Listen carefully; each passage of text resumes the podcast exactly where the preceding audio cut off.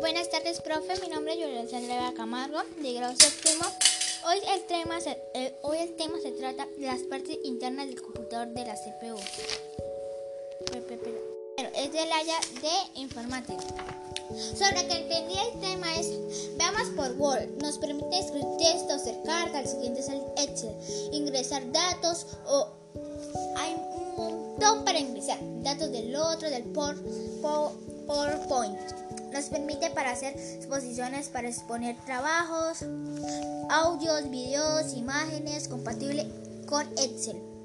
Agro, transcribir del correo electrónico, enviar el conjunto de OneNote. Copiamos nuestra agenda, todas nuestras contraseñas, como agenda que toca, centrados de usuarios, lista de tareas, incluso colocar contraseñas Fabrice, especie de trabajo con Y en Power.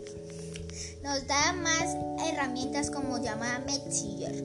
Ahora se ha detenido a OneDrive. Para negocios o normal en internet todo lo podemos almacenar para la nube. Con, la cuenta de mi, de mi usuario, contraseña, Access tiene un paquete nuestro, nuestra base de datos. Uso de memoria apenas de 5.000 personas de mi agenda en una empresa podría colocar para gestionar. Es sobre el que entendí del video. Muchas gracias.